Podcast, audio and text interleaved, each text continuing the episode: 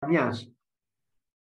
Κύριε Ποταμιά, καλησπέρα σας. Καλησπέρα σας. Ε, να, πω πρώτα ότι χαίρομαι πάρα πολύ που ξανακούω μετά από καιρό το δάσκαλο και καθηγητή μου, τον κύριο Μητακίδη.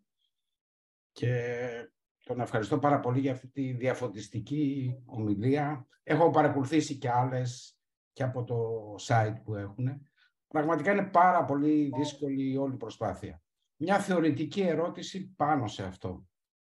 Εάν τα κράτη του δυτικού κόσμου αποφασίζαν να επενδύσουν σε αυτές τις αδιανόητες τεχνολογίες που ουσιαστικά στηρίζονται στα αδιανόητα data centers. Οποιοςδήποτε αλγόριθμος για να δουλέψει και να κάνει ό,τι κάνει θέλει τα data.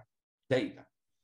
Θα μπορούσε τα κράτη, θα μπορούσαν τα κράτη να επενδύσουν σε αυτό ή το ξεχνάμε. Με τον κίνδυνο βέβαια όταν μια κυβέρνηση είναι κακή να τα εκμεταλλεύεται κτλ. Ε, ε, Γιώργο, ε, ε, όχι μόνο μπορούν, αλλά αυτό, αυτό θα έρθει να επιβάλλει το Data δηλαδή ο, ο έλεγχος των, των δεδομένων ε, πάνω στους οποίους ε, εκπαιδεύονται οι αλγόριθμοι.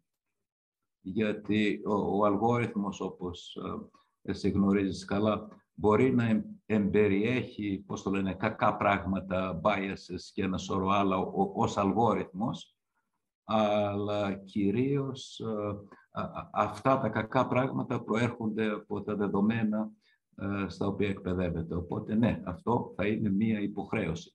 Ε, τώρα το κατά πόσο αυτό θα εφαρμοστεί αποτελεσματικά, ερχόμαστε στην προηγούμενη απάντηση. Ευχαριστώ.